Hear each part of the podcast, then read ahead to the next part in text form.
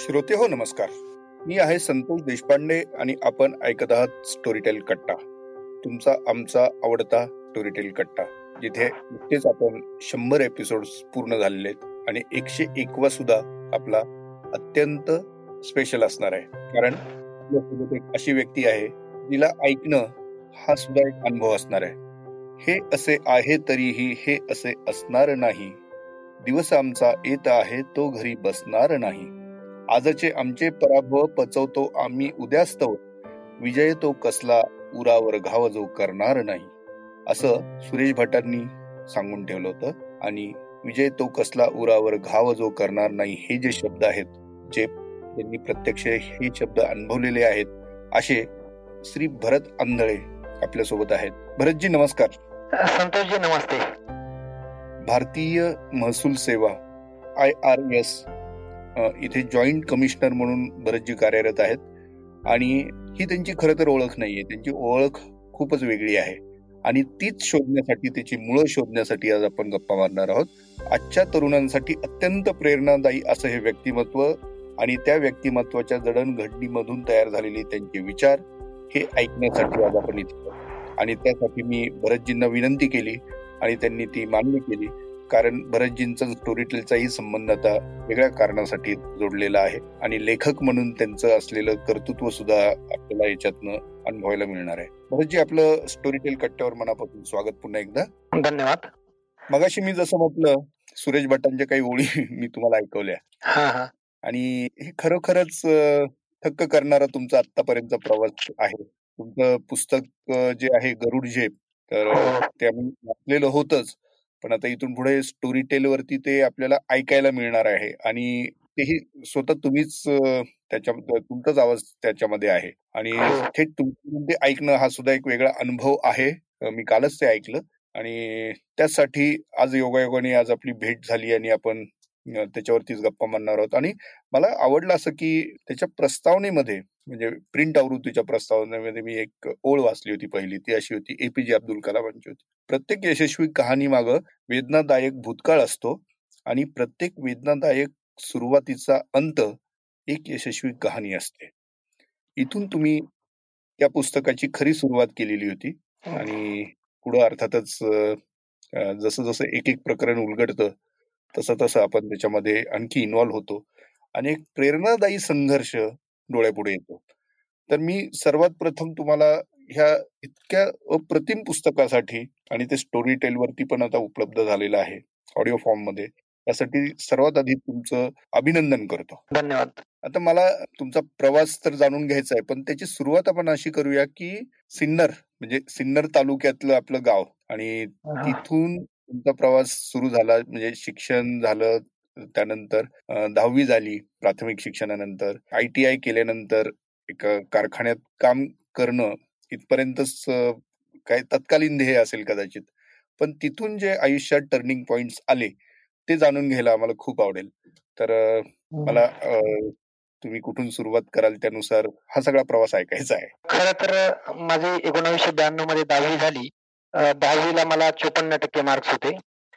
माझा तालुका तसा दुष्काळी भागात आहे.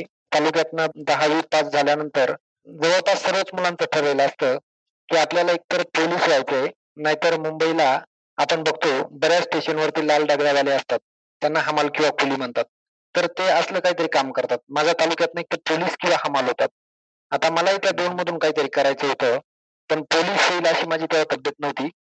आणि हमाल होणं मला आवडलं नाही थोडं म्हणून म्हटलं आपण काहीतरी वेगळं करूया. मग मी दहावी झाल्यानंतर नाशिकला जाऊन सातपूरला एक आय टी आय आहे औद्योगिक प्रशिक्षण संस्था. तिचा फॉर्म भरला आणि आय टी ला मी ऍडमिशन घेतलं. एका वर्षाचा कोर्स आय टी ला मी कंप्लीट केला आणि लगेच एका कंपनीमध्ये कामगार म्हणून कामाला सुरुवात केली. आता कंपनीत कामाला लागणं हे माझं खरं तर ध्येय होतच. आणि कंपनीत कामाला लागल्यानंतर मला असं वाटायला लागलं होतं की आता आपल्या आयुष्याची संपूर्ण ध्येय काही असेल किंवा जी काही आपल्याला लाईफमध्ये अचीवमेंट अचिव्हमेंट करायची होती ते सगळं करून झालंय. आणि म्हणून आता आपण लग्न करावं असा माझा विचार होता. तेव्हा माझं वय साधारणतः सतरा वर्ष वगैरे असेल. पण घरच्यांनी लग्नाचा काही विचार माझा केला नाही. परिणामी काही लोकांनी मला सल्ला दिला की आपण थोडस उच्च शिक्षण घेऊ उच्च शिक्षण घेतलेलं चांगलं असतं. आता मी ग्रामीण भागातला होतो. आणि गावाकडे उच्च शिक्षण घेतलेला असतो मुलगा चांगला शिकला तर काहीतरी विकास होतो वगैरे असं ऐकलं होतं. म्हणून मी ही माझी बारावीची एक्झाम दिली एक्सटर्नली आणि बारावी झालो म्हणून मी एफ वाय ला ऍडमिशन घेतलं. आणि असं करत करत एफ वाय एस वाय आणि T Y F Y S Y ला मला एटी केटी लागल्या. आणि मी नव्याण्णव साली माझं ग्रॅज्युएशन कंप्लीट झालं. आपल्या घरामध्ये शैक्षणिक पार्श्वभूमी कशी होती? माझ्या घरामध्ये शैक्षणिक पार्श्वभूमी माझ्या अगोदर माझी बहीण जी आहे ती माझ्या अगोदर घरातली दहावी पास झालेली मुलगी आहे. आणि माझा लहान भाऊ होता त्याने सहावीतच शाळा सोडली होती. आणि माझी आई तर निरक्षरच आहे आणि वडील तिसरी पर्यंत शिकलेले आहेत. आणि त्यांच्या पण शाळा सोडल्याच्या दाखल्यावर असं लिहिले आहे की सतत गैरहजर राहिल्याने नाव कमी केले. म्हणजे खूपच चांगली शैक्षणिक पार्श्वभूमी वगैरे असं काही नव्हतं. आणि ह्या सगळ्या याच्यातनं मी एकोणावीसशे नव्याण्णवमध्ये माझं ग्रॅज्युएशन झालं. आणि ग्रॅज्युएशन झाल्यानंतर मी कंपनीत तेव्हा कामाला होतो. माझ्या कंपनीतला एक मित्र होता. तर त्याच्यासोबत सहज एकदा फिरत फिरत नाशिकला पोलीस ट्रेनिंग सेंटर आहे. तर तिथे गेलो होतो. तिथं मला त्याचा आत्ते भाऊ भेटला की जो पी एस आयच्या ट्रेनिंगला आला होता. आता आम्ही ग्रामीण भागातला मुलगा होतो. ग्रामीण भागामध्ये जनरली आपण साधा कॉन्स्टेबल जरी कधीतरी बघितला तरी खूप नवल वाटतं ग्रामीण भागातल्या मुलांना. आणि मी त्या पी एस आयला असं जवळून भेटलो होतो. त्याला भेटल्यानंतर आणि त्याच्याशी बोलल्यानंतर माझं असं खूप काहीतरी वेगळं करतोय आपण किंवा खूप भारी वाटतंय असं वाटायला लागलं. आणि म्हणून माझ्या मनात विचार आला की आपण याला विचारू तरी काय करायला लागतं पी एस आय होण्यासाठी? आणि मग मी त्या पी एस आयला विचारलं की पी एस आय होण्यासाठी काय करावं लागतं? आणि त्यांनी मला सांगितलं की बाबा रे पी एस आय होण्यासाठी ग्रॅज्युएशन लागतं. अशा स्पर्धा परीक्षा द्याव्या लागतात. आता तेव्हा माझं ग्रॅज्युएशन तर झालं होतं. मग स्पर्धा परीक्षांची थोडीशी माहिती घेतली आणि तेव्हा मनात विचार आला की कंपनीतला जॉब आपण सोडावा आणि काहीतरी वेगळं करावं की ज्याने आपल्या गावाकडे पण लोकांना माहीत होईल काहीतरी चांगलं केलंय वगैरे. आणि तसंही मला असं दुसऱ्या लोकांपेक्षा काहीतरी वेगळं करण्यामध्ये त्या पी एस ला पाहिल्यानंतर इंटरेस्ट निर्माण झाला होता. आणि म्हणून मी माझा कंपनीतला जॉब सोडला. आणि आता काहीतरी केलं तर स्पर्धा परीक्षांच्या क्षेत्रातच करायचं असं ठरवलं आणि पुण्याला आलो. पुण्याला आलो आणि पुणे विद्यापीठामध्ये एम ला मी ऍडमिशन घेतलं. आणि पुणे विद्यापीठामध्येच पॅरासाईट म्हणून एका मित्राच्या रूमवर राहू लागलो. आणि माझं स्वप्न तेव्हा पुण्यामध्ये आलं तेव्हा फक्त एकच होतं की मला पी एस आय व्हायचं होतं. तर त्या पी एस आयचा मी खूप मेहनतीने अभ्यास करायला लागलो. पुणे विद्यापीठातच मी सकाळी कमवा आणि शिका योजनेत काम करायचो नऊ वाजेपर्यंत. आणि त्यानंतर उरलेल्या वेळामध्ये मी माझा त्या पी एस आयच्या परीक्षेचा अभ्यास करायचो. दोन हजार तीन मध्ये माझं ते पी एस आयचं जे स्वप्न होतं त्याची पूर्व परीक्षा असते मुख्य परीक्षा असते नंतर फिजिकल असते. ती पी एस आयची परीक्षा मी फायनली पास झालो. पण त्याच वर्षी माझ्या अपघातानं असं झालं माझ्या रूममध्ये अजित जोशी नावाचा एक मुलगा होता आणि तो युपीएससीची तयारी करत होता. तो युपीएससी पास झाला. त्याचा ऑल इंडिया एकोणतीस रँक आलेला होता आणि तो आय झाला होता. तर तो युपीएससी पास झाल्यानंतर दुसऱ्या दिवशीपासून त्याच्या टीव्हीला मुलाखती पेपरमध्ये सगळीकडे न्यूज हेडलाईन्स वगैरे. आणि मी पण पीएसआय झालो होतो पण मला कोणीच विचारत नव्हतं. तेव्हा त्याला बघून मला असं वाटलं की अरे आपण सोबतच राहतो सारखाच अभ्यास करतो. आणि यानं असं काय केलंय की याचं एवढं सगळीकडे मोठं नाव होतंय. किंवा याला एवढं सगळीकडे लोक विचारताय मग त्याला म्हटलं की अरे बाबा तू कुठली एक्झाम दिली? आणि मग त्याने सांगितलं की ही युपीएससीची एक्झाम असते. ही संपूर्ण ऑल इंडिया लेवलला होते आणि यातनं पास झाल्यानंतर अशा अशा पोझिशन मिळतात.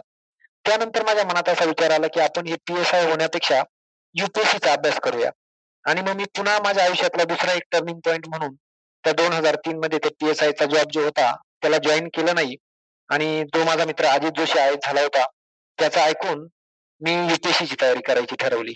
आणि मग युपीएससीची तयारी करायची ठरवल्यानंतर आता आपण जर बघितलं आजही पुण्यामध्ये युपीएससीचे वगैरे पुण्यात असेल दिल्लीत असेल सगळीकडे खूप महागडे क्लासेस असतात. तर माझी तशी काही परिस्थिती नव्हती. म्हणून मी पुण्याहून महाराष्ट्र शासनाचं मुंबईला एक एस आय सी नावाचं इन्स्टिट्यूट आहे. तिथे ऍडमिशन घेतलं. तिथं मोफत युपीएससीचे क्लासेस घेतले जातात. तिथं माझं सिलेक्शन झालं आणि मी तिथे जाऊन युपीएससीच्या तयारीला सुरुवात केली. युपीएससीच्या तयारीला मी तिथे सुरुवात केल्यानंतर दोन हजार चारला ती युपीएससीची प्रिलिम झाली. त्यात मी फेल झालो. आणि ती फेल झाल्यानंतर मी पुन्हा पुण्याला आलो. पुण्याला आल्यानंतर पुन्हा दोन हजार पाच ला एकदा एक्झाम दिली प्रिलिम्स तीही फेल झालो.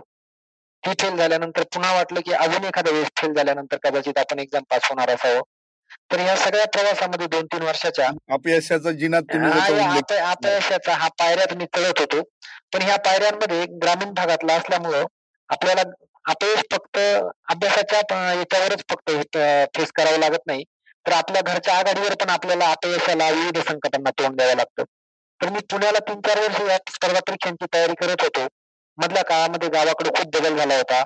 माझ्या गावामध्ये मी वेळा झालो अशा अफवा उठायला लागल्या होत्या. कोणी लोकांनी काही काही माझ्या लहान भावाचं लग्न होऊन गेलं होतं. गावात गेल्यानंतर काही माझे क्लासमेट असतील किंवा गावातली जी टपोरी मुलं असतील ते मुद्दामून विचारायची की बाबा रे तू नक्की काय करतोय? किंवा काही काही मुलं अशी चेष्टा करायची की हा आपला असाच गावाकडे येऊन एक दिवशी कपडे फाडत फिरणार आहे. या सगळ्या गोंधळामध्ये म्हणजे माझ्या असं लक्षात आलं की हा आता आपल्या अस्तित्वाचा प्रश्न झालाय. आणि मग मी दोन हजार सहाला पुन्हा पुण्यात आलो आणि खूप जोरात अभ्यासाला सुरुवात केली. आणि दोन हजार सहा मध्ये मी युपीएससी ची पूर्व परीक्षा पहिल्यांदा पास झालो होतो. आता आपण जनरली ग्रामीण भागातला मुलगा असतो त्याला इंग्रजीची वगैरे भीती वाटते. तर त्या भीतीपोटी मी युपीएससी जी आहे ती मराठी माध्यमातून द्यायचं ठरवलं. आणि दोन हजार सहा मध्ये तो युपीएससीचा अटेम्प्ट जो आहे तो मराठीतून दिला आणि मुख्य परीक्षेत मी फेल झालो. मला साधारणतः दोन हजार पैकी काहीतरी तेरा मार्क्स कमी पडले होते इंटरव्ह्यूला क्वालिफाय व्हायला. आणि दोन हजार सात मध्ये मी पुन्हा पूर्व परीक्षा पास झालो युपीएससीची पुन्हा मी तीच जुनी चूक केली पुन्हा मुख्य परीक्षा जी आहे ती मराठीतूनच दिली. आणि त्यातही मी पुन्हा सात मार्क मला कमी पडले आणि फेल झालो. मधल्या काळामध्ये माझे एक जवळचे मित्र होते जयपाल कांबळे त्यांनी मला थोडासा फोर्स केला आणि इंग्लिश मधून एक्झाम द्यायचा सांगितलं. मग दोन हजार आठमध्ये मी युपीएससीची पहिल्यांदा मेन्स इंग्रजी मधून दिली आणि त्याच अटेम्प्टला मी इंटरव्ह्यूला क्वालिफाय झालो. आता खरं तर युपीएससीला इंटरव्ह्यूला क्वालिफाय झाल्यानंतर माझा कॉन्फिडन्स एवढा वाढला की मला असं वाटायला लागलं की आपलं सिलेक्शनच झालंय आता. काहीतरी आपण I S I P S I R S किंवा आय एस होऊन जाणार आहे. आणि त्या कॉन्फिडन्समध्ये माझी इंटरव्ह्यूची तयारी करायची राहून गेली. आणि युपीएससीला इंटरव्ह्यूच्या तीन चार दिवस अगोदर मी दिल्लीला गेलो. आणि सहज असं कॅज्युअली जाऊन इंटरव्ह्यू देतात. तसा इंटरव्ह्यू मी जाऊन दिला. मला तेव्हा शशिकांत त्रिपाठी नावाच्या मॅडम होत्या. त्या भारताच्या अँबॅसिडर होत्या कॅनडामध्ये तेव्हा. त्या एकोणावीसशे एकाहत्तरमध्ये म्हणजे एकाहत्तरच्या बॅचच्या फॉरेन सर्व्हिस मधल्या होत्या. म्हणजे माझा जन्म व्हायचा सात आठ वर्ष अगोदर त्या सिव्हिल सर्व्हिस पास झालेल्या होत्या. तर मी त्या पॅनलचा असं जाऊन एकदम कॅज्युअली इंटरव्ह्यू दिला आणि मला आउट ऑफ थ्री हंड्रेड एकशे तीन मार्क पडले आणि मी त्या इंटरव्ह्यू मध्ये फेल झालो. ते वर्ष म्हणजे माझा दोन हजार नऊ मध्ये तो रिझल्ट आला होता. तो रिझल्ट आल्यानंतर दोन हजार नऊ मध्ये मी गावाला आलो होतो. गावाला आल्यानंतर मी युपीएससीची आणि एमपीएससीची दोन्हीचे इंटरव्ह्यू दिला होता. तर माझा वय तोपर्यंत तीस वर्ष झालं होतं. आणि बघितलं तर गावाकडे लग्नासाठी ज्यांना कॉम्पिटेटिव्ह एक्झामचा थोडासा अंदाज होता तसे मला स्थळ यायला लागले होते. आणि घरच्यांनी मला सांगायला सुरुवात केली की बाबा रे इतक्या दिवस तुला कोणी लग्नाला मुलगी देत नव्हतं. आता लग्न करून घेत स्थळ यायला लागले तर. पण ह्या मधल्या काळामध्ये कॉम्पिटेटिव्ह एक्झामचा अभ्यास करून करून हे फुले शाहू आंबेडकर हे सगळे शिवाजी महाराज हे सगळे लोक वाचून वाचून माझे जे विचार होते ते पूर्ण बदलले होते. आणि मी असं ठरवलं होतं की आपल्याला हुंडा घ्यायचा नाहीये. हुंडा घ्यायचा नाही म्हणजे आपल्याला बिलकुल सोनं पण घ्यायचं नाहीये आणि काहीच घ्यायचं नाही एकदम साधं लग्न करायचंय. आणि वाईट परिस्थितीमध्ये जो कोणी मुलगी देणार असेल त्याच्या मुलीशी आपल्याला लग्न करायचंय. आणि आता मी दोन्ही एक्झामचे म्हणजे एमपीएससी आणि युपीएससीचा इंटरव्ह्यू दिला होता. त्यामुळे लग्नासाठी थोडीफार स्थळ यायला लागली होती. आणि मे महिन्याच्या पहिल्या आठवड्यामध्ये माझा युपीएससीचा रिझल्ट आला आणि मी फेल झालो. फेल झाल्यानंतर दुसऱ्या दिवसापासून आलेली लग्नासाठी जी स्थळ होती ती सगळी गायब झाली. आणि ही जरी गायब झाली तरी मी म्हटलं की यांना आपण एक संधी देऊया. आणि मी जी स्थळ येत होती त्यांच्या घरी फोन करायला लागलो. आणि त्यांना सांगायला लागलो की त्याचा भाऊ बोलतोय त्याला लग्न करायचंय काय? तर समोरनं मला असं उत्तर मिळायला लागले की पुढच्या वर्षी बघूया. आता मुलीला मंगळ चालू आहे. त्यांची कुंडली मिळत नाहीये. यातनं माझं क्लिअर कट लक्षात आलं की माणसाच्या हातात जेव्हा काही नसतं तेव्हा त्याला काहीच किंमत नसते. आणि तेव्हा मी ठरवलं की आपण या वाईट परिस्थितीमध्येच लग्न जमून घेऊया. आणि मी कमीत कमी आपल्याला माझा क्रायटेरिया ठेवला की मला दहावी नापात जरी कोणी मुलगी दिली तरी मी तिच्याशी लग्न करणार म्हणून. आणि मी लग्नाच्या मार्केटमध्ये उतरलो. आता माझ्या तर तालुक्यामध्ये मी पूर्ण तालुक्यात वेळा झालो अशी माझी इमेज होती. माझ्या तालुक्यात मी तीन चार ठिकाणी लग्न जमवायचा प्रयत्न केला पण माझं लग्न कुठेतरी जमत आलं का एखादा नातेवाईक जाऊन सांगायचा की अरे तो वेळा आहे त्याच्या डोक्यात फरक पडला आहे तो खूप परीक्षा देत होता. असं काहीतरी करून ते लग्न मोडायचं. मग असं करत करत माझा सिन्नर तालुका होता. माझ्या तालुक्यालाच लागून निफाड नावाचा तालुका होता. तर मी त्या निखाल निफाड तालुक्यामध्ये मुली शोधायला सुरुवात केली. आणि तिथे एक डॉक्टर मुलगी होती. तिच्या घरच्यांना मी पसंत पडलो. तिचा भाऊ माझ्या ओळखीचा होता. आणि त्यांनी सांगितलं की ठीक आहे आमची मुलगी देतो. आणि ते देतो म्हटल्यानंतर मी लगेच म्हटलं आपण तीन चार दिवसामध्ये आपलं एंगेजमेंट करून घेऊया. नाहीतर आपल्या तालुक्यातले लोक येऊन इकडे सांगायचे की हा वेळ आहे. आणि मी ते लगेच माझं लग्न जमवलं आणि माझी एंगेजमेंट केली. आणि मी माझ्या अभ्यासाला पुन्हा सुरुवात केली. परत पुण्याला आलो आणि त्यावर्षी तो माझा युपीएससीचा लास्ट अटेम्प्ट होता. आणि मागच्या वर्षी युपीएससीचा परीक्षा देताना मी ज्या चुका केल्या होत्या त्या चुका आता आपल्याकडनं परत कशा होणार नाही याची मी तयारी केली. साहजिकच मी युपीएससीची पूर्व परीक्षा पास झालो मुख्य परीक्षा मी इंग्रजी मधून दिली तीही पास झालो. आणि लास्ट इयरला मी ज्या गोष्टी चुकलो होतो इंटरव्ह्यूमध्ये की इंटरव्ह्यूच्या पॅनलला मी खूप कॅज्युअली घेतलं होतं. म्हाताऱ्या माणसांना काही कळत नसतं असं माझ्या डोक्यात एक होतं. तर ते मी डोक्यातून काढून ठेवलं होतं कारण माझ्या लक्षात आलं होतं की म्हातारी माणसं खूप हुशार असतात. आणि माझी इंग्लिश स्पीकिंग एवढी चांगली कमांड नव्हती तर मी ते इंग्लिश स्पीकिंगची थोडीशी प्रॅक्टिस करायला सुरुवात केली. आणि ह्या सगळ्या गोष्टींची तयारी करून मी साधारणतः एक महिनाभर अगोदर युपीएससीच्या इंटरव्ह्यू साठी दिल्लीला जाऊन पोहोचलो. आणि परत तिथे जाऊन दिल्लीमध्ये इंग्रजीची वगैरे चांगली प्रॅक्टिस केली. टाय कसा लावावा कोट कसा घालावा किंवा इंटरव्ह्यूच्या पॅनलमध्ये फेस कसं करावं हे सगळं करून मी काही मॉक इंटरव्ह्यू दिले. आणि सहा मार्च दोन हजार दहाला मी युपीएससीचा माझा इंटरव्ह्यू दिला. आणि तेव्हाही मला विजय सिंग सरांचं पॅनल होतं. ते पण एकोणीसशे सत्तरच्या बॅच मध्ये सिव्हिल सर्व्हिसमध्ये आलेले होते. म्हणजे माझ्या जन्माच्या साधारणतः आठ वर्ष अगोदर. आणि तो इंटरव्ह्यू झाल्यानंतर त्या वर्षी मी इंटरव्ह्यू मध्ये एकही शब्द खोटा बोललो नाही. ज्या गोष्टी येत आहेत ते येत आहे असं सांगितलं. जे येत नाही ते येत नाही असं सांगितलं. आणि माझा इंटरव्ह्यू संपता संपता त्यांनी मला शेवटचा क्वेश्चन विचारला होता पॅनलमध्ये. की सिव्हिल सर्व्हिसमध्ये येताना माणसाचे विविध हेतू असतात. त्याला सोशल रिफॉर्म्स करायचे असतात. समाजासाठी काहीतरी करायचं असतं. जर तुम्ही सिव्हिल सर्व्हिसमध्ये आला तर तुम्ही काय कराल? तर त्यांनी हा क्वेश्चन विचारल्यानंतर मी याची काही तयारी केलेली नव्हती. तर हा प्रश्न ऐकून मला माझं गाव आठवलं ग्रामीण भागातले लोक आठवले त्यांच्या वाणी शिक्षणाचा असलेला अवेअरनेस आठवला आणि तेव्हा मी उत्तर दिलं होतं की चुकून जर मी सिव्हिल सर्व्हिसमध्ये आलो मी ज्या ग्रामीण भागातून आले त्या मुलांपर्यंत किंवा त्यांच्या पालकांपर्यंत जाऊन शिक्षणाची काहीतरी जागृती निर्माण करता येईल असं मी त्यांना उत्तर दिलं. तिथं माझा इंटरव्ह्यू संपला आणि मी बाहेर आलो. त्यानंतर सहा मे दोन हजार दहाला माझा युपीएससीचा रिझल्ट लागला. त्याच्यामध्ये माझी ऑल इंडिया काहीतरी पाचशे तीन रँक होती आणि माझं सिलेक्शन झालं होतं इंडियन रेव्हेन्यू सर्व्हिसेस मध्ये. ते सिलेक्शन झाल्यानंतर मी थोडा वेळ डोळे झाकले आणि माझं पाहिलं मी चार ऑगस्ट दोन हजारला पुण्यामध्ये आलो होतो आणि तारीख होती रिझल्टची माझ्या चार मे दोन हजार दहा. म्हणजे असं एक सहा सात ते चार पाच सहा सात आठ नऊ दहा वर्षाचा हा माझा प्रवास होता. आणि लोक जे म्हणतात की अपयशी यशाची पहिली पायरी असते तसं मी अपयशाचा पूर्ण जिना चढल्यानंतर मला यशाची एक पायरी दिसली होती.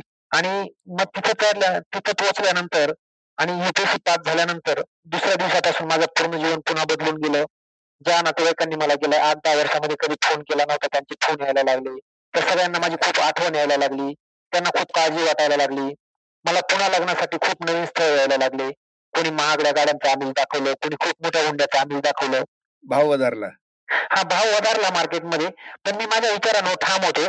म्हटलं आपल्याला वाईट परिस्थितीमध्ये ज्यांनी मुलगी दिली त्यांच्या मुलीशी लग्न करूया. नाही मला मला एक कुतूहल असं आहे की तुम्ही म्हणताय ते अगदी बरोबर जेव्हा एंगेजमेंट तुमची झाली तेव्हा तर गोष्टी अजून घडायच्या होत्या. आणि तुमच्यावर विश्वास तुम्हाला मुलगी द्यायचं ठरवलं आणि तर मुलीला तुम्ही काय कसं कन्व्हिन्स केलं होतं त्यावेळी?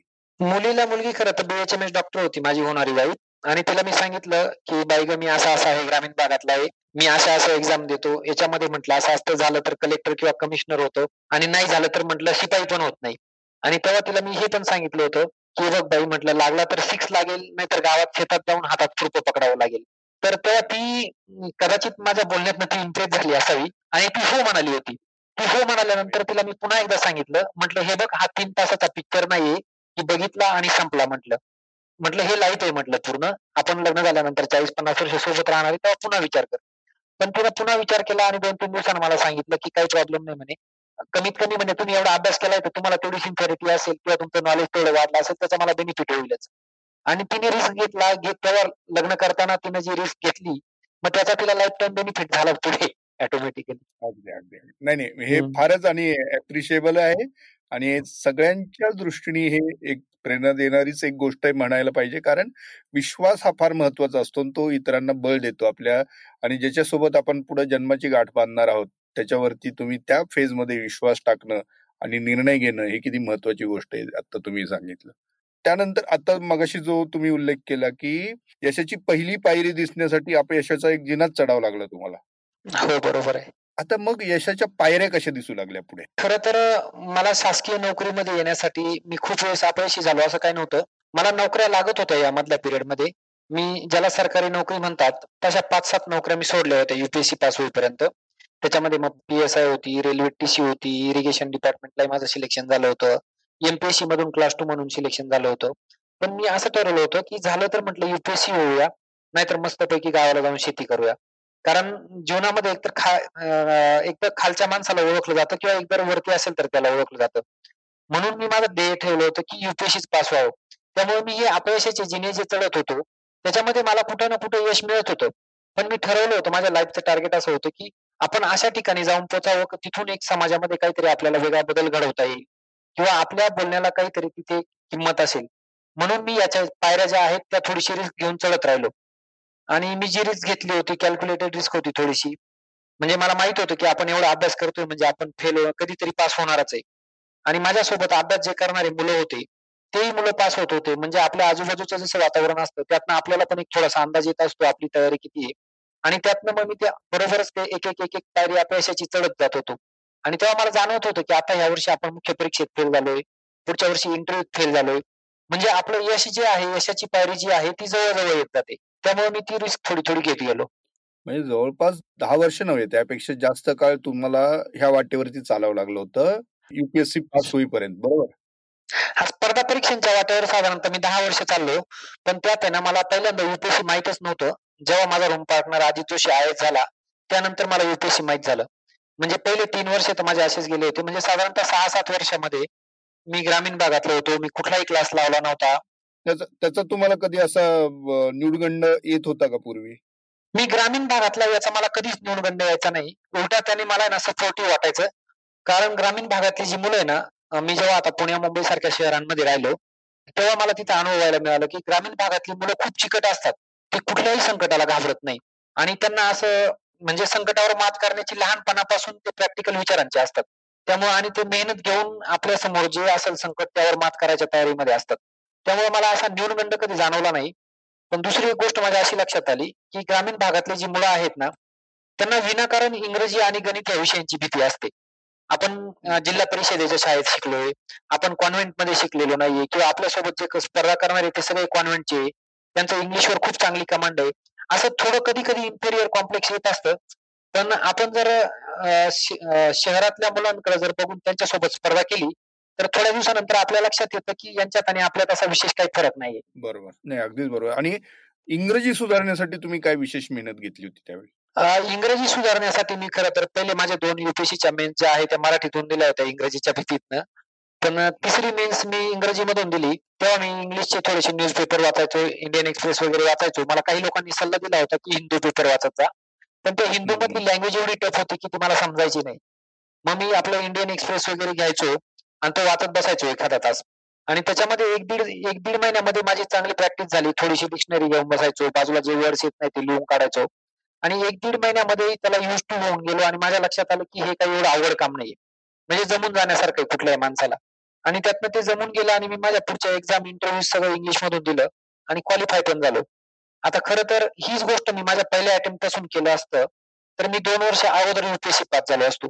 फक्त इंग्रजीची भीती वाटते ग्रामीण भागातला आहे आपल्याला जमेल की नाही या भीतीतून मी तो लवकर डिसिजन घेतला नाही आणि त्यानं माझे अजून दोन वर्ष वाया गेले. आपण सांगत होतो युपीएससीचा तुमचा क्लिअर झाला पहिला अटेम्प्ट तो. बरोबर. त्याच्यानंतर आय आर एसकडे आपण कसं काय वळलात खरं तर युपीएससी जेव्हा आपण एक्झाम देत असतो तेव्हा आपल्याला प्रेफरन्स द्यायचे असतात. हा मुद्दा विचारायचं स्पेसिफिक कारण असं की ज्या गोष्टींची पूर्वी भीती होती गणित असेल किंवा हे असेल आणि त्याच्याशीच जास्त संबंधित असणाऱ्या ज्या गोष्टी आहेत आणि स्पेसिफिकली आय आर एस असेल. गणिताची मला भीती वाटायची त्यात काही शंका नाही. पण मी ना जेव्हा युपीएससीची तयारी करत होतो तेव्हा मी त्याची एवढी प्रॅक्टिस केली होती ना गणिताची की माझ्याच बाजूच्या रूममध्ये एक आय आय टीचा मुलगा राहत होता. तर तो जेव्हा फॉर्म्युला टाकून गणित सोडवायला साधारणतः एक दीड मिनिट लावायचा आणि मी फॉर्म्युला न टाकता ते पंधरा वीस सेकंदामध्ये सोडवायचो. एवढी मी प्रॅक्टिस केली होती. म्हणजे माझं दहावीचं जे होतं दहावीला जे मिळालेलं मला एक्सपोजर होतं ग्रामीण भागातलं लुफोल्स होते माझे दहावी बारावी मध्ये. ते सगळे मी नंतर कव्हर करून घेतले होते. आणि त्या सगळ्या गोष्टींची चांगली प्रॅक्टिस करून नंतर मला युपीएससी ला वगैरे मॅथला कधीही काही प्रॉब्लेम आला नाही. इंग्रजीची मी इंग्लिश पेपर्स वगैरे वाचून चांगली प्रॅक्टिस केली होती. त्यामुळे मला तिकडे पुढे काही प्रॉब्लेम आला नाही. आणि माझ्या नशिबानं मला ज्याची आज मला सांगतो मी बऱ्याचदा की मला ज्या गोष्टीची भीती वाटायची त्यातच माझं करिअर झालं. आणि नंतर मी इंडियन रेव्हेन्यू सर्व्हिसमध्ये गेलो. आणि नंतर त्यात गेल्यानंतर तर मग आपण बघतो की तिथे हजारो अब्ज करोडच्या सगळ्या फाईल्स बघाव्या लागतात. आणि मग त्यातनं या अभ्यासाच्या याच्यामध्ये जे मॅथ झालं होतं त्यानंतर चांगलंच झालं होतं. परत ट्रेनिंग झालं आणि त्यातनं युज टू होऊन गेलो. आणि आज असं काही वाटत नाही की आपल्याला तेव्हा मॅथ येत नव्हतं. म्हणजे आज आपल्याला सगळं मॅथ येतं पण तेव्हाची ती जी भीती आहे दहावीच्या मॅथची ती अजूनही डोक्यावर गारोड करते. खरे खरे. आणि म्हणूनच मी हा प्रश्न विचारला आणि खरोखर कमाल अशी आहे की जिथे तुम्ही तुमच्या व्याख्यानामध्ये दहावीच्या मार्कांचा उल्लेख केला होता बारावीच्या केला होता. इवन बी ए सुद्धा जेव्हा तुमचं झालं तर तेव्हा सुद्धा काही फर्स्ट क्लास मिळाला होता अशा अशातली गोष्ट नव्हती. म्हणजे मार्क्स वरती गोष्टी डिपेंड नाहीयेत. मार्क्स वरती गोष्टी डिपेंड खरं तर खरोखरच नसतात. मला लाईफमध्ये एक दहावी बारावी किंवा डिग्री यात कुठेही मला पंचावन्न टक्क्याच्या वरती मार्क्स नाही बघा. दहावीला चोपन्न टक्के बारावीला पन्नास आहे आणि डिग्रीला पण पन्नास पॉईंट त्र्याऐंशी टक्के म्हणजे दहावी बारावीचे जे मार्क्स असतात ना ते फक्त अकॅडमिक्स असतात. आपण त्यानंतर आपल्याला जीवनामध्ये जे आपलं ध्येय आहे त्याच्यासाठी आपण किती एफर्ट्स घेतो किंवा त्याच्याशी आपण किती प्रामाणिक राहून मेहनत करतो त्याच्यानुसार मग आपलं लाईफ जे आहे ते ठरतं पुढचं. कारण आपण बऱ्याचदा बघतो की दहावी बारावी मध्ये जे बोर्डात मुलं येतात ते नंतर कधीतरी कुठेतरी काम करत असतात छोट्या मोठ्या युनिटमध्ये. त्यामुळे आपण आपल्या जीवनाचं जे ध्येय ठरवलेलं आहे त्या ध्येयाच्या प्रती आपण किती डिवोटेड आहे किंवा किती डेडिकेशन त्याच्यावर आपण एफर्ट्स घेतो मेहनत करतो मग त्यातून आपण जीवनामध्ये यशस्वी होतो ना की नाही ठरतं. अर्थातच. आणि आजही तुम्ही हजारो मुलांना मार्गदर्शन करत असता. आणि स्वतःचाच स्वतःचीच उदाहरणं तुम्ही अशी सेट केलेली आहेत की मुलांना इकडे तिकडे बघण्याची पण गरज नाही आणि त्याच्यापासून नक्कीच खूप लोकांनी प्रेरणा घेतलेली आहेत आणि हे तुम्हाला असं नेहमी जे वाटतं ना आपण इतरांना बोललं पाहिजे त्यांना मोटिवेट केलं पाहिजे. आणि त्याच्यातच एक मोठी चळवळ महाराष्ट्रात नक्कीच मागच्या काही वर्षांमध्ये बघायला मिळते जिथं ग्रामीण भागातनं तरुण मुलं युपीएससी एमपीएससी कडे वळलेली दिसत आहेत आणि तुम्ही आणि तुमच्या सारखे अधिकारी त्यांना प्रोत्साहन देतात. ही खरोखर थक्क करणारी गोष्ट आहे. कारण आपला बेस आपण किती पक्का करतो आपण ग्रामीण महाराष्ट्रातले जरी असू तरी आपलीच शेवटी ही सगळी आपली माती आहे. आपल्या मातीतली ही पुढची पिढी जितकी भक्कम होईल तेवढाच आपल्याला महाराष्ट्राला त्याचं भविष्य उज्ज्वल मिळू शकतं. हो बरोबर आहे. सर एक दोन गोष्टी अजून मला विचारायच्या होत्या. ते म्हणजे तुम्ही बोलता उत्तम. हो हो.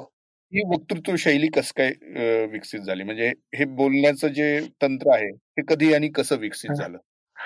खर तर मी युपीएससी पास होईपर्यंत कधी कुठल्याही स्टेजवर जाऊन भाषण दिलेलं नाही किंवा बोललेलो नाही. युपीएससी पास झाल्यानंतर मी पहिल्यांदा पुण्यामध्ये एक लेक्चर दिलं होतं. त्यानंतर माझं लग्न झालं आणि मी जसं ठरवलं होतं की ग्रामीण भागामध्ये जाऊन शिक्षणाचा काहीतरी अवेअरनेस मला निर्माण करायचा होता तसं मी बऱ्याच शाळा कॉलेजेसमध्ये जायला सुरुवात केली. साधारणतः पहिले तीस पस्तीस लेक्चर्समध्ये मला कोणीही एंटरटेन केलं नाही. आणि नंतर लोकांना हळूहळू कळायला लागलं की हा काहीतरी चांगलं काम करतोय. मग वाढत वाढत वाढत गेलं आणि मला बऱ्याच ठिकाणी एक्सपोजर मिळालं. त्यातनं मी खूप साऱ्या ग्रामीण भागातल्या विद्यार्थ्यांना लेक्चर देत देत देत गेलो. आणि साधारणतः म्हणजे महाराष्ट्रातल्या जवळपास असा एकही जिल्हा नाही की जिथे जाऊन मी लेक्चर दिलं नसेल. आणि हे करत असताना माझे हजारपेक्षा जास्त लेक्चर्स होऊन गेले.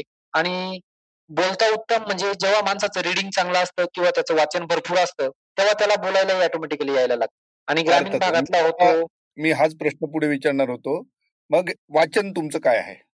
वाचन खरं तर मी ग्रामीण भागातला होतो. त्यामुळे मी ग्रामीण साहित्य भरपूर वाचलेलं आहे. कॉम्पिटेटिव्हची तयारी करताना पण मला ग्रामीण साहित्य असेल दलित साहित्य असेल हे वाचायला आवडायचं. त्यानंतर इतिहासाची मला खूप आवड होती. त्यामुळे मी इतिहासाचा पण खूप अभ्यास केलेला आहे. आणि खर तर ग्रामीण जीवनाशी संबंधित जे आहे काही कुठल्याही गोष्टी असतील कथा असतील त्या मला जास्त वाचायला आवडतात. हा म्हटलं ग्रामीण जीवनातल्या ज्या कथा किंवा गोष्टी असतील त्यातनं आपल्याला काहीतरी नवनवीन शिकायला मिळतं. किंवा तिथली जी माणसं आहेत ती हजारो प्रकारची संकट त्यांच्यावर असतात. तरी पण जीवनाकडे कशी सकारात्मक पाहतात? आणि कधी कधीच जीवनातल्या संकटांना घाबरून कधीच मागं पळत नाही. त्यामुळे माणसामध्ये एक असा आत्मविश्वास पण निर्माण होतो.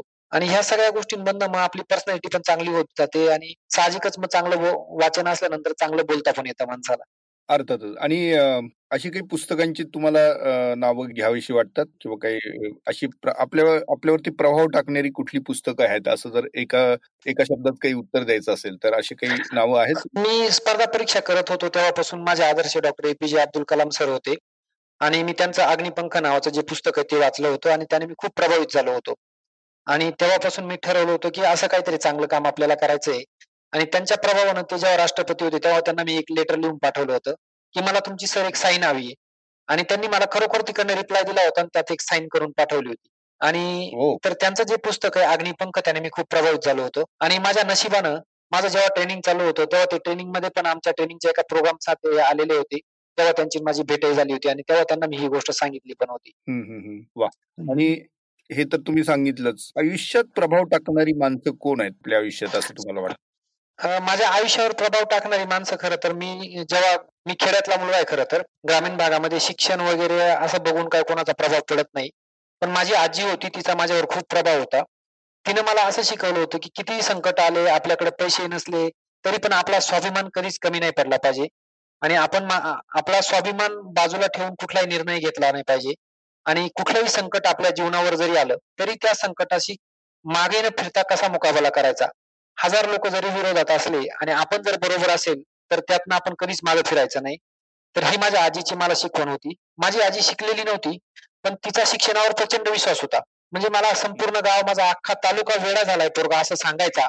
तरी माझी आजी लोकांना सांगायची की नाही तो एके दिवशी कलेक्टरची परीक्षा पास होईल. मला तर स्वतःला कधी कधी डाऊट यायचा की लोक म्हणत असतील पोरगा तर वेळात झालाय पण आजी पण वेळी झाली का काय? आणि खरोखर मी पास झाल्यानंतर तिच्या चेहऱ्यावर जे समाधान होतं की आपण जो विश्वास ठेवला होता शिक्षणावर किंवा शिक्षणाचं जे महत्त्व त्या निरक्षर बाईला समजलं होतं ते माझ्या आजूबाजूच्या दिसणाऱ्या कितीतरी शिक्ष शिक्षित माणसांना पण कळालं नव्हतं. की जे शिकलेले माणसं त्या निरक्षर बाईला वेड्यात काढत होते तिचा सुद्धा शिक्षणावर जो विश्वास होता तो सार्थ ठरल्याचा तिला भाव होता. आणि स्पर्धा परीक्षा करताना मला माझ्यावर प्रभाव पाडणारे जयपाल कांबळे म्हणून माझे एक मित्र आहेत ते होते. त्यांनी मला स्पर्धा परीक्षांमध्ये खूप सारी मदत केली कारण मी क्लास लावण्यासारखी माझी परिस्थिती नव्हती. तर त्यांनी स्पर्धा परीक्षा करताना मला तुझं माझं कुठं चुकतंय? काय करायला पाहिजे? काय नाही? तर या सगळ्या गोष्टींचं त्यांनी मला स्पर्धा परीक्षांच्या याच्यामध्ये गायडन्स केलं होतं.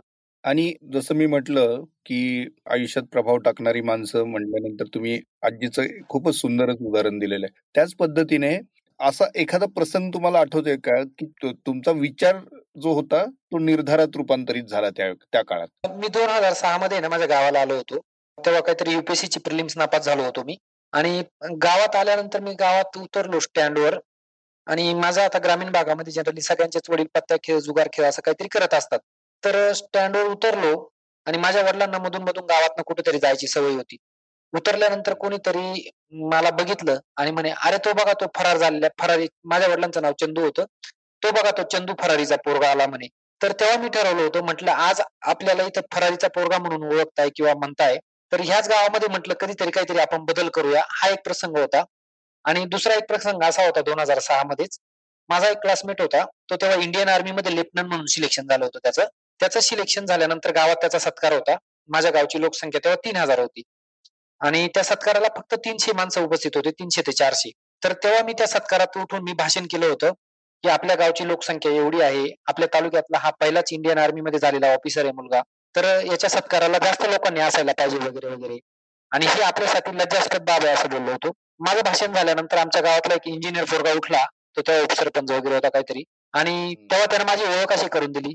हा जो बोलला ना म्हणे आता उठून पोरगा त्याला अख्खा तालुका वेळा समजतो आणि तो चंदू फरारी ना त्याचा मुलगा आहे. कारण माझे वडील पळून जायचे. तरी पण म्हणे मी त्याला एक सांगतो की आता जरी आम्ही तीनशे चारशे माणसं जमवले असेल तुम्ही जेव्हा काय कलेक्टरची का कुठली परीक्षा देताय ना म्हणे ती जेव्हा पास व्हाल ना तेव्हा आम्ही दोन हजार माणसं जमवू.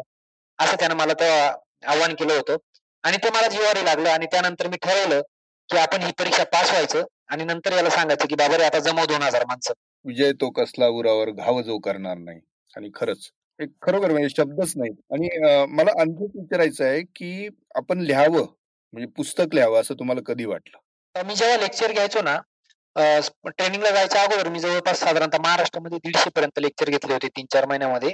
आणि ते लेक्चर घेतल्यानंतर माझ्या असं लक्षात आलं की आपण पोहोचत नाही सगळ्या लोकांपर्यंत. तर माझा पुण्यातला एक संजय कुलकर्णी नावाचा मित्र होता. त्याने मला तेव्हा सल्ला दिला होता की म्हणे तू किती लोकांपर्यंत जाऊन असे लेक्चर्स देशील म्हणे? आणि ते किती लोकांपर्यंत पोचशील म्हणे पोचतील म्हणे? त्यापेक्षा म्हणे तू एक काम कर तू हे जे फिरतो तुझा जो अनुभव आहे तो म्हणे लिहून काढ. तो लिहिला तर म्हणे तो जास्तीत जास्त लोकांपर्यंत पोचेल. आणि त्याचा तो सल्ला मला पटला आणि मी ट्रेनिंगला जा गेल्यानंतर ट्रेनिंगमध्ये असताना जेव्हा जसा वेळ मिळेल तसं पुस्तक लिहून काढलं. आणि ट्रेनिंग मधून बाहेर आल्यानंतर त्याचं लगेच प्रकाशन होऊन गेलं. हे गरुडजी. हो गरुड झेप ते पुस्तक आहे ते पुस्तक महाराष्ट्रामध्ये आतापर्यंत साडेसात लाखपेक्षा जास्त विकलं गेलंय. त्याच्या सव्वीस आवृत्त्या झाल्यात. नागपूर विद्यापीठामध्ये ते बी एच्या शेवटच्या वर्षाला सिलेबसला पण आहे. त्याचं तेलगू मध्ये भाषांतर केलेलं आहे. इंग्लिशमध्ये पण त्याचं ट्रान्सलेशन केलेलं आहे. असं तीन चार लँग्वेजमध्ये पण ते अवेलेबल आहे. आणि आता आता ते श्राव्य माध्यमात आलेलं आहे स्टोरी टेलच्या हो आता तर स्टोरी टेल मध्ये श्राव्य माध्यमामध्ये आलेलं आहे. तर ते सगळीकडेच म्हणजे संपूर्ण खरं तर आतापर्यंत त्याचा जो ऍक्सिस आहे. वाचायला तर उपलब्ध आहे. आता ऐकायला पण उपलब्ध झालेलं आहे. आणि मला वाटतं तुम्ही स्वतःच त्याच्यासाठी आवाज दिलेला आहे. तर हो, हो. तो तो अनुभव कसा स्वतःच नॅरेट करताना खरं तर त्यातला अनुभव सांगायचा तर असा आहे. एखादी गोष्ट जेव्हा आपण स्वतः अनुभव घेतो वाचताना आपल्याला आपण त्यातनं स्वतः जातोय असं बऱ्याचदा वाटतं किंवा कधी कधी वाटतही नाही. आता आपण जेव्हा पुस्तक ऐकू आणि ते पण ज्यानं लिहिलंय त्या लेखकाच्या आवाजात ऐकू तेव्हा आपण ती गोष्ट स्वतः अनुभवतोय किंवा माणसाच्या जीवनामध्ये जसे चढ उतार येत असतात यश अपयश विविध संकट येतात तर ती संकट आपण पण ह्या संकटांमधून गेल्यानंतर आपल्याला पण कुठेतरी यश दिसेल किंवा या संकटांवर आपण पण मात करू शकू. हे ऐकल्यानंतर मला वाटतं नक्कीच जे ऐकणारे असतील श्रोते त्यांना नक्कीच ते बळ मिळेल आणि त्यांना जीवनातील कुठल्याही संकटावर किंवा कुठल्याही गोष्टीकडे सकारात्मकपणे पाहण्याचा एक दृष्टिकोन मिळेल. आणि त्याची खरं तर साईज पण एवढी छोटी आहे की तुम्ही जर कोणी एकदा ऐकायला घेतलं तर ते अडीच तीन तासामध्ये ते ऐकून पण होईल. म्हणजे तो नक्कीच स्टोरी टेलच्या याच्यातून एक नक्कीच श्रोत्यांना फायदाच राहील नक्की. नाही नाही ही खूपच छान गोष्ट आहे. आणि दुसरी गोष्ट ती त्याहून इंटरेस्टिंग आहे किंवा त्यापेक्षा खूप वेगळ्या पद्धतीची आहे. आणि तिथं तुमचा खरा लेखक वेगळ्या अर्थाने म्हणायचं झालं तर एक वेगळा लेखक तुमचा एक्सप्लोर होताना दिसतो. पुस्तक आहे गाव कुसातली जित्राब. हो हो हो. त्याबद्दल थोडं सांगाल? हा गाव कुसातली जित्राब हे पुस्तक लिहायचं कारण असं आहे. आता अलीकडील काळामध्ये आता मी युपीएससी पास झाल्यानंतर मी दहा बारा वर्षापासून मेट्रोपॉलिटन सिटीज मध्येच राहतो. पण शहरातलं जे जीवन आहे आणि गावाकडलं जे जीवन आहे तर आपण जेव्हा लहान होतो म्हणजे मी असेल किंवा कुणी असेल जेव्हा माणसं मुलं लहान असतात तेव्हा आपल्या लहानपणामध्ये शाळेमध्ये एक शाळा असायची किंवा आपण शाळेमध्ये एक शिक्षण घ्यायचो. आणि शाळेतून जेव्हा बाहेर येईल हो. तेव्हा आपल्याला वेगळ्या वेगळ्या प्रकारची माणसं भेटायची. आणि ती माणसं निरक्षर होती निरागस होती काबाड कष्ट करणारी माणसं होती. म्हणजे ही जनावरांसारखी काम करणारी माणसं जी आहे त्यांच्याकडे पाहिल्यानंतर आपल्याला जीवनाकडे पाहण्याचा एक सकारात्मक दृष्टिकोन मिळायचा. किंवा ते जीवनात येणाऱ्या कुठल्याही संकटावर कशी मात करतात किंवा त्यांच्या गरजा एकदम कमी होत्या आणि एवढी कष्ट असताना सुद्धा ते आनंदात कशी राहतात? तर ही माणसं मला लिहावीशी वाटली. त्याचं कारण असं होतं आजकाल जर आपण शहरात बघितलं किंवा आज गावाकडे जरी बघितलं माणसं एका फ्लॅटमध्ये स्वतःला बंदिस्त करून बसलेत त्यामुळे काय होतं पुढच्या पिढीला ही वेगळी वेगळी माणसं भेटून जे आम्हाला जे शिक्षण मिळालं किंवा आपल्याला जे जुन्या पिढीतल्या मुलांना शिक्षण मिळालं एकोणावीसशे नव्वदच्या दशकातल्या ते आत्ताच्या पिढीतल्या मुलांना मिळत नाहीये असं मला वाटतं. म्हणजे ह्या शाळेबाहेरच्या ज्या शाळा होत्या चालत्या बोलत्या शाळाच होत्या त्या माणसांच्या खरं तर त्यातनं जे अनुभव आपल्याला आले आणि त्यातनं आपण जीवनाकडे एक सकारात्मक दृष्टिकोनात पाहायला शिकलो तर ते नवीन पिढीतल्या मुलांना पाहायला मिळावं किंवा त्या माणसं ती माणसं कशी होती ती माणसं शिकायला मिळावी अभ्यासायला मिळावी म्हणून मी ही गाव चित्रात जी आहे ती विविध माणसं जी आहे ती व्यक्तिचित्र त्यांची रेखाटण्याचा प्रयत्न केलाय. आणि ती माणसं जर वाचली तर खरोखरच नवीन पिढीतल्या मुलांना असेल किंवा त्यांच्या पालकांना असेल खरोखर म्हणजे कितीही कष्टमय जीवन असेल तरी कमीत कमी गरजांमध्ये ते जीवन कसं आपण आनंददायी जगू शकतो याचा एक नक्कीच संदेश मिळेल असं मला वाटतं. नाही नाही. नक्कीच. कारण मला ते वाचल्यानंतर मला इमिजिएट काय आठवलेलं असेल तर मालगुडी डेज मधली काही पात्र होती किंवा मानदेशी माणसं मधली होती. हे. हेच वेगळ्या अर्थाने जर पाहायला गेलं तर हीच व्यक्तिरेखा हे गावोगावी आहेत मनामनात आहेत सगळ्यांच्या आणि ते तुम्ही हो, हो. अत्यंत खूप छान पद्धतीने तुम्ही म्हणलात की सकारात्मकता हेच त्या ह्याच्या मागचा आत्मा आहे त्या पुस्तकातला सुद्धा. बरोबर. तर आजकाल काय झालंय? मुलं असतील किंवा मोठी माणसं असतील पालक असतील ते छोटस काही संकट आलं ना घाबरून जातात आणि लगेच काहीतरी जीवनाकडे एखाद्या नकारात्मक मार्गाने पाहायला लागतात. पण ही जर आपण माणसं वाचली ना जी चित्रावातली माणसं आहे ही माणसं जर आपण वाचली ना तर आपल्या असं लक्षात येतं की ह्या माणसांना पण विविध प्रकारच्या समस्या होत्या. त्यांना खूप सारे प्रॉब्लेम्स होते. त्यांना आर्थिक अडचणी होत्या. त्यांच्यासमोर जगण्याचं सुद्धा आव्हान होतं. त्याशिवाय ही जी माणसं आहे ना ती ढोर ढोर मेहनत त्याला म्हणतात. तसं काम करणारी माणसं होती. आणि शिवाय ती समाजातल्या एकदम तळागाळातल्या समाजातून आलेली होती. तरी पण या माणसांनी आपलं जीवन जे आहे ते जगताना कुठेही माघार घेतलेली नाही किंवा त्याच्याकडे नकारात्मक दृष्टीने पाहिलेलं नाही पण आजकाल थोडस जरी संकट आलं तर माणूस लगेच हरून जातो आणि लगेच मागे पळायला बघतो. त्यामुळं ही माणसं जर वाचली तर ती माणसाला एक सकारात्मक जीवा जीवन जगायला नक्कीच मला वाटतं काहीतरी मदत करतील. आणि आजकाल काय झालंय ग्लोबलायझेशन म्हणजे जागतिकीकरण झालंय. त्यामुळे ग्रामीण भागात पण ही माणसं राहिली नाही तर ही माणसं जर नव्वदच्या दशकात लिहिली नाही तर कदाचित ही काळाच्या आड अशीच निघून जातील. आणि पुढच्या पिढ्यांना अशी काही माणसं होती हे पण ध्यानात नाही राहायचं. म्हणून मग ती माणसं लिहावीशी वाटली. आणि ही जी माणसं लिहिली आहेत ती सगळी माणसं मला भेटलेली आहे. त्यातली काही माणसं अजून जिवंत पण आहे म्हणजे यातला एकही माणूस खोटा नाहीये. आणि आणि उत्सुकता म्हणून विचारतो की ही माणसं तुमच्या लक्षात एवढी राहिली आणि तुम्ही जशाच्या तशी ती उतरून काढायचा प्रयत्न केलेला आहे त्यांची व्यक्तिरेखा हे कसं काय शक्य झालं? नाही नाही. खरं तर माझं जर तुम्ही अकॅडमिक रेकॉर्ड बघितलं तुमच्या लक्षात येईल की हा खूप ब्रिलियंट इंटेलिजंट किंवा खूप हुशार विद्यार्थी नाहीये. पण ही जी माणसं आहे ना त्या माणसांकडे प्रत्येक यातली जी सत्तावीस अठ्ठावीस कॅरेक्टर्स आहेत त्यातल्या प्रत्येक माणसानं मला जीवनातल्या काहीतरी प्रत्येक टप्प्यावर काहीतरी शिकवलंय. की मला शाळेत जाताना माझा शेतात जाताना किंवा शाळेत जाताना उकिरला तोडताना माणूस दिसला असेल किंवा लग्नाच्या वरातीमध्ये सनई वाजवताना दिसला असेल किंवा कोणीतरी डुक्कर पकडताना दिसला असेल तर ती माणसं त्यांचं जीवन जगताना मी जेव्हा पाहिली तेव्हा ती मी अनुभवत गेलो. आणि तो प्रत्येक अनुभवलेला माणूस माझ्या जीवनावर एक प्रभाव पाडत गेला. आणि त्यात ह्या सगळ्या माणसांनी माझ्या जीवनावर जो प्रभाव पाडला त्यातनच माझं जे पर्सनॅलिटी आहे ती घडत गेली. आणि मग मी आज जो जसा आहे तसा ह्या माणसांच्या प्रभावानेच झालोय. त्यामुळे ही माणसं काही अशी कुठे वेगळी मला नोटिंग करायची गरज पडली नाही. कारण त्या प्रत्येक माणसाच्या जी गुणवैशिष्ट्य आहेत त्यांचा माझ्या जीवनावर प्रभाव पडलेला आहे. आणि त्यातूनच मी असा घडलोय खरं तर. आणि त्याचं मी कुठे कधी नोटिंग केलं नव्हतं पण मी थोडस आठवलं की तो माणसाचा चेहरा माझ्यासमोर आला की मला तो माणूस कसा होता काय होता त्याचं सगळं आजही आठवतं खरं तर. वा वा. म्हणजे एक जिद्द माणसाला काय काय आयुष्यात भूमिका देते ह्याच उत्तम उदाहरण म्हणजे हो. तुमचा आतापर्यंतचा प्रवास आहे. कारण शिक्षणातून काय साध्य करता येऊ शकतं आणि जिद्द त्याला पुढं किती बळ देते आणि तुम्हाला कुठून कुठपर्यंत घेऊन जाते आणि ह्या सगळ्या जो प्रवास असतो तो फक्त टप्प्यातला नसतो टक्के टोनप्यांचाही नसतो पण तो माणसांचा पण प्रवास असतो अनुभवांचा पण असतो. आणि शेवटी मला एक आठवतं तुम्ही एक ठिकाणी असा उल्लेख केला होता की उत्तम collector I P S I S होणं हे ठीक आहे पण तो उत्तम माणूस बनतो का? हे माझ्या दृष्टीने महत्वाचं आहे असं तुम्ही एक ठिकाणी सांगितलं होतं. आणि ही माणसं तुमच्या आयुष्यात आली हे हेच त्याच्या मागचं मूळ कारण असेल. Thank you thank you. आणि शेवटचा प्रश्न हो. खर तर वेळेची खूप नेहमीसारखी मर्यादा आहे. प्रत्येक विषयावरती एक एक चर्चा होऊ शकते. इतक्या गोष्टी आहेत मनात पण आपल्याला कुठंतरी थोडस आटोपतं घ्यावं लागतं वेळेअभावी. एक शेवटचा प्रश्न असं मला विचारायचा आहे की आता इथून पुढच्या काळात चॅलेंजेस वाढलेले आहेत तरुण पिढी पुढे आताच हे करोनाचं पर्व असेल आणि त्याच्यातनं भविष्य काळात चिंता यात सतावतायत. आव्हानं तर आहेच आहेत. ह्या ह्याच्यात तुम्ही तुम्हाला फॉलो करणाऱ्या तुम्हाला फॉलो करू इच्छिणाऱ्या सर्वांना काय तुम्ही संदेश देऊ इच्छिता? आपल्या जीवनामध्ये चढ उतार असेल किंवा यश अपयश असेल किंवा संकट जे आहेत ते येतच असतात. आणि हे जी संकट आहेत ती कायम थांबणारी नसतात. त्यामुळे आपण जीवनामध्ये आपलं जे ध्येय ठेवलंय किंवा आपल्याला जे काही करायचं आहे त्याच्यावर जर आपली निष्ठा असेल आणि आपले कष्ट आणि मेहनत जर प्रामाणिक असेल तर मला वाटत नाही की जीवनातलं आपलं कुठलंही फील्ड असेल ज्यामध्ये आपण आपलं करिअर करतोय किंवा ज्यासाठी आपण प्रयत्न करतोय त्या गोष्टीसाठी जर आपण प्रामाणिक प्रयत्न केले आणि चांगले एफर्ट्स घेऊन कष्ट चांगले घेतले तर आपण नक्कीच जीवनामध्ये यशस्वी होईल असं मला वाटतं. वा नाही खूपच महत्वाचं विधान तुम्ही केलेलं आहे. आणि भरतजी खूप छान वाटलं तुमच्याशी बोलून. ऊर्जा मिळाली दिशा मिळाली तुमच्या आयुष्यात प्रभाव टाकणारी माणसं ती तुम्ही चितारलेली माणसं तुमचा आतापर्यंतचा प्रवास त्याच्यातून खऱ्या अर्थाने ज्याला गरुड झेप म्हणतो आपण ते नाव सुद्धा का पुस्तकाला आहे त्या गरुड झेप? हे आजच्या आपल्या संवादातून आमच्या लक्षात आलं. आणि गरुड झेप हे एवढंच नाव नाहीये गरुड झेप एक ध्येय वेडा प्रवास असं त्याचं नाव आहे. याच्यातला प्रत्येक शब्द महत्त्वाचा आहे.